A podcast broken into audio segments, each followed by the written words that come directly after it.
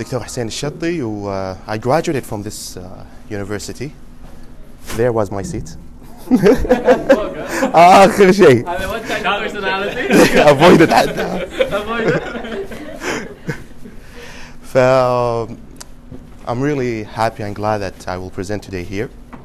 And uh, I feel like a lifetime صراحة. So today I will talk about a topic and I've been told that uh, most of you are medical students صح؟ كلكم ولا there are some people who are not medical students? Is there anyone who's not medical student? Okay.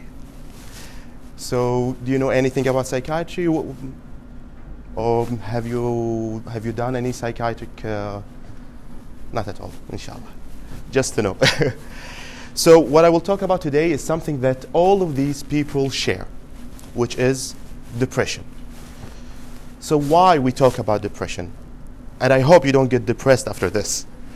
Depression is a major disorder. So, nearly one in every 10 people worldwide have depression. واحد من عشرة.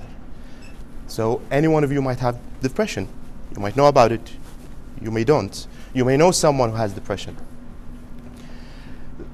Depression is considered one of the cause of disability. Because of depression, people cannot work, cannot function. And this is really, really causing a problem worldwide. Also, just by having depression might increase the risk of having other medical conditions like heart attacks, substance abuse, panic attacks. And also, depression, if left untreated, at worst, it may cause suicide. And suicide is the second leading cause of death for ages between 15 to 29, the fourth between 10 and 14. Imagine young people who have depression and they commit suicide. The death rate of suicide is considered really high when you consider it, af- uh, when you compare it with other diseases like uh, chronic liver disease, Alzheimer, hypertension, suicide one of the highest. So, wow, it's really common. But although depression is really common, the treatment rate is, re- is low. Less than 50% of depressed people seek treatment. And in some countries, is even less than 10%. So if we have 100 people who have depression, only 10 people, if not less, will be treated. And the rest might progress and maybe, you know, suicide. So why is that? Why do you think is that? Why do you think people are not treated for depression? Stigma. What else?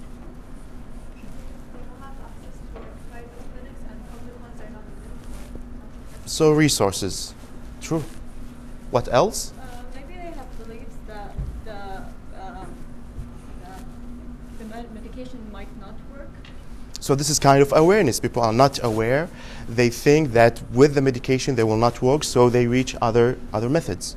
But uh, isn't that uh, the treatment of depression, doesn't it, doesn't it get worse at first? Like the first Aha. Yeah. Inshallah, we will talk later about the treatment. Uh, ما بديش details, not too much details, but some of the treatments might exacerbate some of the symptoms. But the long run, that's what we are looking for.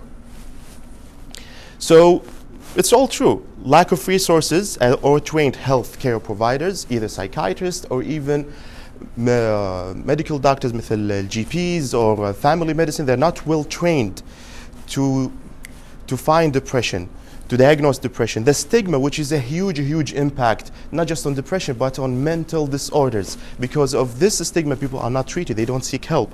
And inaccurate assessment, either by overdiagnosing or underdiagnosing depression.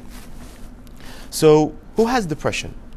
Or who do you think is at risk of having depression? What do you think? Anyone. Exactly. But anyone is at risk?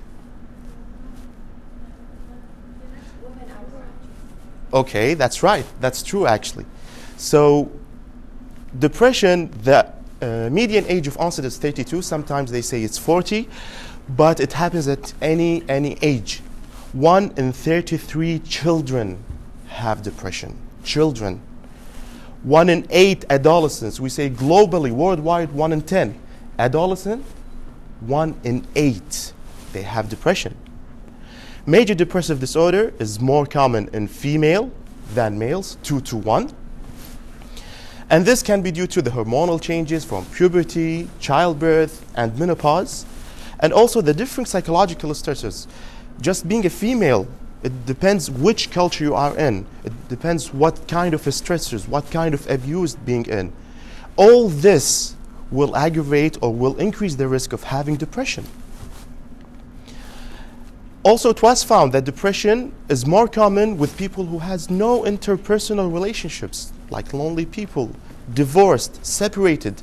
Depression is more common among those people. Okay, so just by that, can I be born having a high risk of being depressed? It's possible. It was found that if you were born into two parents, one of them have uh, having clinical depression, you have a 25% risk of developing depression. And this risk doubles if both of those parents are clinically depressed. Now, I keep saying clinically depressed because you don't say have depression unless you are diagnosed of having depression. Feeling sad is not actually depression. We will talk about this. And also in the nature, life stressors, abuse, death, and loss. Also, now this is very important, like depression can co-occur with other medical condition. We just say that depression can cause a stroke or substance abuse. Just believe it or not, 27% of people who have a stroke have depression. And that will provoke even further strokes. So it's like a vicious circle. Cancer patient 25%. Diabetes يقول لك الكوكتيل الكويتي hypertension diabetes.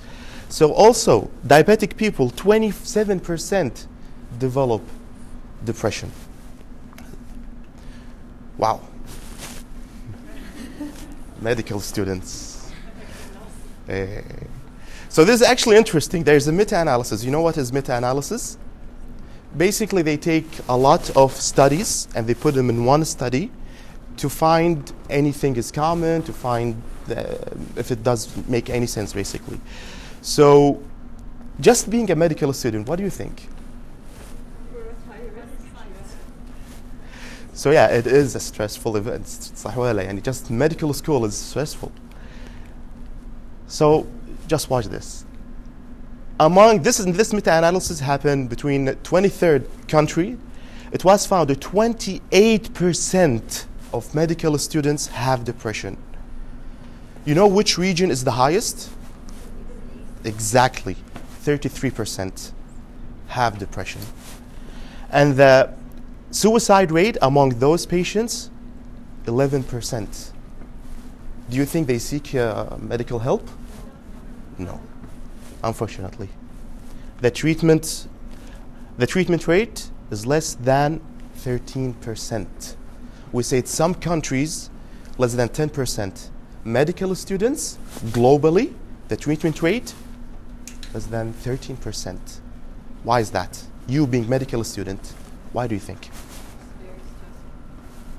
But why do you think you don't seek help? You have depression. Why you don't seek help? Some people are not aware. They think it's because of stress. studies. Exactly. So this might be poor insight. What else? And blood. Why do you think?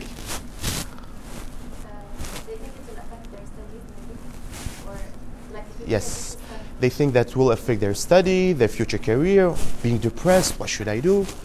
Also, denial, the same thing. Slash, that's one of the thing of inside. They don't think this is an important thing. Also, the stigma, behind mental disorder. Believe it or not, we came from a cultural background. Whatever education we gain, whatever we advance in medicine, this cultural background still affecting us. So we still have this stigma behind mental mental illness. So yes, all these affects the the treatment rate, the low treatment rates. Now, yeah. It was found also that first year, منو مني سنة أولى؟ Whoa, okay.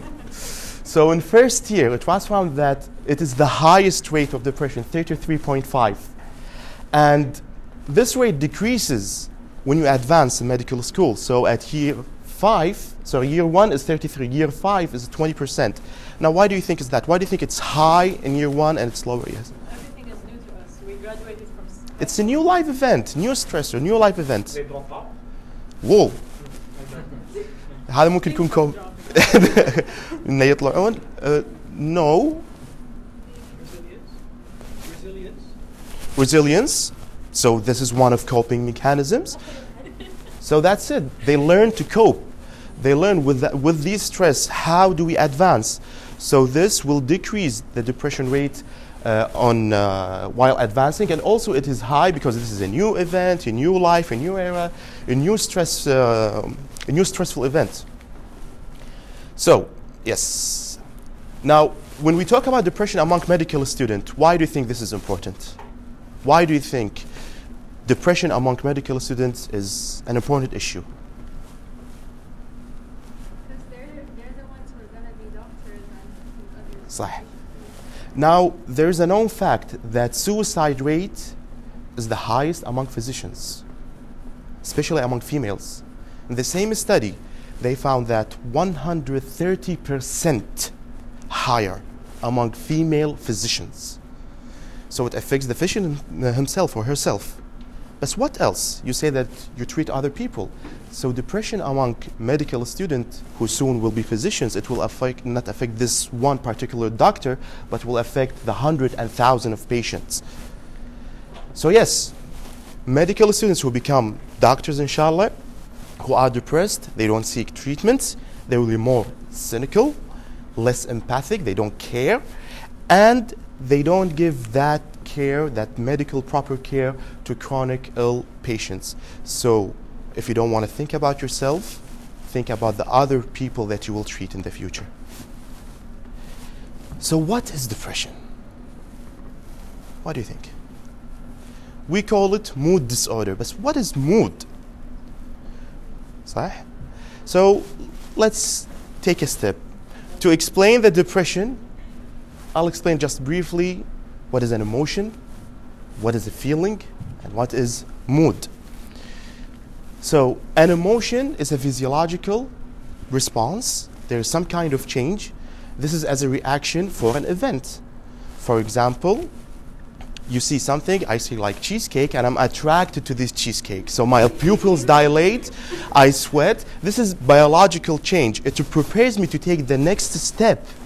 So it is a powerful, a powerful, it is powerful, but temporary, just like attraction. But feeling is the next step. Feeling is the subjective reaction to that event. Now, why it is subjective? Because it depends on the cultural background, on the experience that I'm having. So I may see this cheesecake and I'm like, wow, I want to eat it. Other people they see this cheese, they see this cheesecake and they're like, no, I'm on diet. Thank you very much. So it depends, and that is why it's subjective, and it is low key but sustainable, and that's why we say it's different from love and attraction. Attraction is a powerful emotion, but temporary. Love is low key but sustainable. So, does that mean two people can have different feeling for the same emotion? Yes. Think about the brave and the coward. What's the difference between the brave and the coward? Both of them they have the emotion of fear. But the brave chooses to advance and the coward chooses to run away. So you can have different feeling for the same emotion emotion. Now, if this emotion and feeling makes you perceive the world in a different way, you project it outside world. Now this is mood now. It is totally vague. I'm just having good mood, bad mood. It depends on what I'm having. So, and this can be explained by grieving. So let's say that you have failed an exam, for example, and you're feeling sad. This is some kind of event that provoked emotion. Now you have feelings, you're feeling sad. Uh, I- don't like this. Uh, I'm having a bad mood. I feel guilty. What if I did something right? What if I just want to end my life? Is this depression? It is not, because there's some kind of something that provoked these feelings, this emotion, and this mood. And also through time, this feeling might decrease. And everything negative you think about, it's related totally about this event. So it's different than depression. Depression is even more than this. So, how do we diagnose it? I'll just go briefly. So, there are mainly nine symptoms, but mainly depressed people, like clinical depression, they must present with one of the two main symptoms, which is depressed mood and anhedonia, which is lack of uh, enjoyment, let's say. They don't enjoy the things that they used to. So one of those or both of them must be presented. They feel they don't have the energy to do their life, uh, lifetime uh, activities. They cannot concentrate because they are occupied by thoughts of sadness. They have the guilt. What if why I'm having this. Is this something that I've done 20 years ago? I'm paying for it right now, and sometimes this guilt, this guilt is pathological. Also, because of that, they cannot sleep, or they even oversleep. It affects their appetite. They cannot eat well. Sometimes they lose significant weight. They may become anorexic. Also, there's either agitation or retardation and recurrent ideas of self harm and suicide. Now, what's the difference between self harm and suicide? Anyone knows? Self harm is when you cut yourself. Yeah. Suicide is when you want to end it. Okay, so that's harming yourself, and this is harming yourself. One is like prolonged, one is like really short. Okay.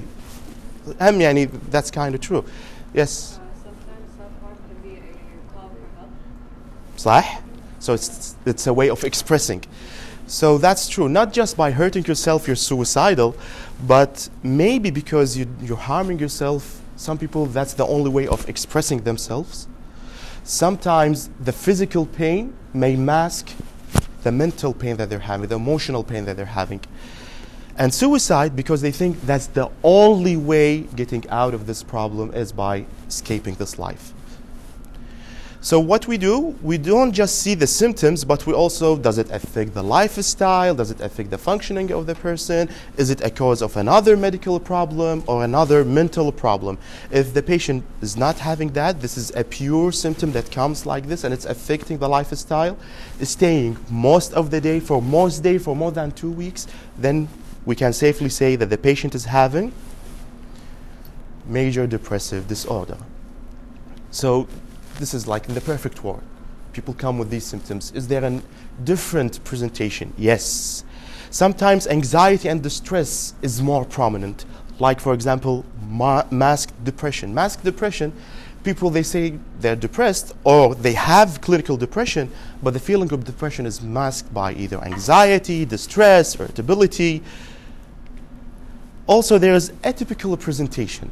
It's not usually feeling down, feeling heavy, but also sometimes this feeling depressed, they can regain it if there is a positive event, like visiting a family member or something, and sometimes this is sustained. Also, it's not usually with lack of sleep. No, they sleep even more. Sometimes it's not loss of appetite, but their appetite is even more. So it's abnormal or atypical presentation. Also, depression might come as a single, just one life event, or multiple episodes. So we call like recurrent. Does it one severity or it's different in severity? Actually, it's different. There is mild, moderate, and severe. And again, we look at the number of symptoms they're presenting. The more symptoms are present, the more severity. Also, how it affects the lifestyle. The more it affects lifestyle, the more severe it is. And also, there are some presentation like depressed people. They can have uh, hallucinations. They can have delusions, some kind of psychotic features. So, according to this, we will see. We will say like we will. We can see different presentations of severity of depression. What about children? We say that children might have depression and adolescent. Is it the same presentation? What do you think? Probably, sometimes the same, but there are some things different. So we have to keep in mind the school phobia. They don't want to go to school. Oh, I vomited today. I have diarrhea. I have constipation. Whatever. They don't want to go to school. Maybe there's something making them sad, feeling feeling sad. Also, excessive attachment to parents. They don't want to leave their parents. There might be something wrong. Isolation, you find the child usually active, social, now isolated, he doesn't want to go out. Abnormal change of activity. My child was calm, now he's hyperactive, I don't know why. Might be something is bothering him. An adolescent, it's more, let's say, expressive. So usually when they present, their academic performance is disturbed, so it's poor. They, they go to do substance abuse, multiple sexual partners, antisocial behavior like bullying, truancy, like they leave school for no reason, they run away from homes.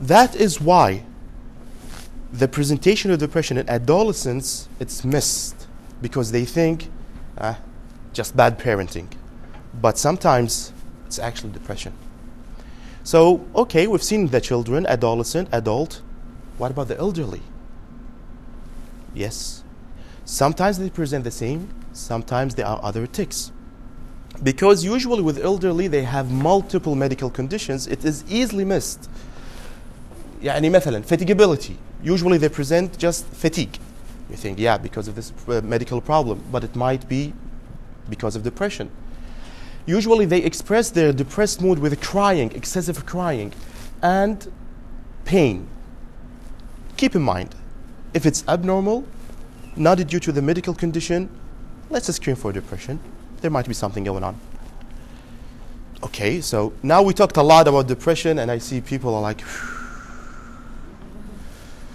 now, is there a bright side of this? Can we treat depression? Yes, we can. So, our goal in treatment depression is just not reducing the symptoms, but totally remission, total remission. I don't want to go into details. Just one thing about the importance of a treatment. Usually, the episode of depression lasts long, long time, up to 13 months. But when you treat the patient, it gets shorter, up to three months. But just keep in mind that depression is a recurrent and a chron- uh, chronic disease, so relapses is common. So that's one of the goals. That's why we treat the patient. We don't treat the patient just to relieve from this, uh, this episode, but also as a prophylactic, not to have this recurrent episode because it will be more and more difficult in the future. So, how do we manage? Usually, what we do, uh, what are the main goals of uh, our treatment? The, sa- the sa- uh, patient safety and having a proper diagnosis. And what we do is we tailor the treatment to the patient. It's not one size fits all, but every patient is different. Also, you have to keep in mind that those patients, they might have some kind of life stressors that's affecting them. So, what we need to do also is take in mind that, educate the patient, educate the family. So usually we either hospitalize the patient or not, depend on the severity, depend on the episode. The treatment, either by medication or psychotherapy, sometimes both, it depends. There are other measures, but for specific, re, uh, specific types that we'll not talk about. دكتور اقدر اسال؟ لا. Do you- لا لا we- uh, This is a common myth among students. Do you do psychotherapy with your patients? So do you do do you talk to them ولا تحولهم كلهم حق psychologist? Uh, لا, we do some kind of psychotherapy. It depends on the patient. So What kind of psychotherapy do you do? So it depends. Like, for example, patients who have some kind of cognitive problem, let's say, because depression may affect their memory, concentration, and all that, so we do sometimes of cognitive behavior therapy. Sometimes, if the source of depression is interpersonal, a problem, so we tackle that aspect. Sometimes, if it affects their job, so we tackle that aspect also. So we look at the root of the problem what causing what is causing the problem and we tackle that aspect. So that's what we usually do. Now sometimes we cannot take like our session with the patient is one hour. Sometimes we cannot take the whole hour. We take some of it as educating the patient changing the plan and some of it we do it for psychotherapy. But sometimes the patient may need an excessive psychotherapy sessions so we send them for the therapist for that. So that's why we tailor uh, we tailor the management plan now, بس so psychi- that's a common question. So Mm. psychiatrists don't just do medication. Okay, In fact, I think we're just, I'd say we're just as well trained in psychotherapy as we are in medications. Um, uh, best, so it's not just psychologists, but actually we tend to see the more complex patients. The psychologist has said talking therapy is just not good enough. Mhm. Uh, they come to us and it's a complex mood issue, and Dr. Hussain will do some of the therapy and some of the medications with them. Yeah, so yeah, depends. Now, is it just the treatments, or can we prevent depression? And this is the future planning for this. This is the, the future uh, prevention. So, for prevention, like for example, you in medical student, you're not yet depressed. inshallah. Not yet. Not yet. so, what do you think, from your perspective, what do you think as a preventive measures that you would take and you, you, uh, you propose for depression?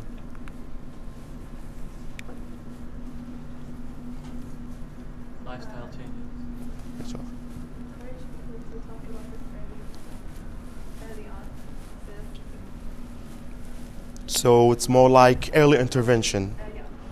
Yeah. Awareness to lead, leads to So that's one thing, like early intervention, uh, spread awareness about depression, and also we see those people who might have depression, we might educate them of better ways to react if there is some kind of life stressors.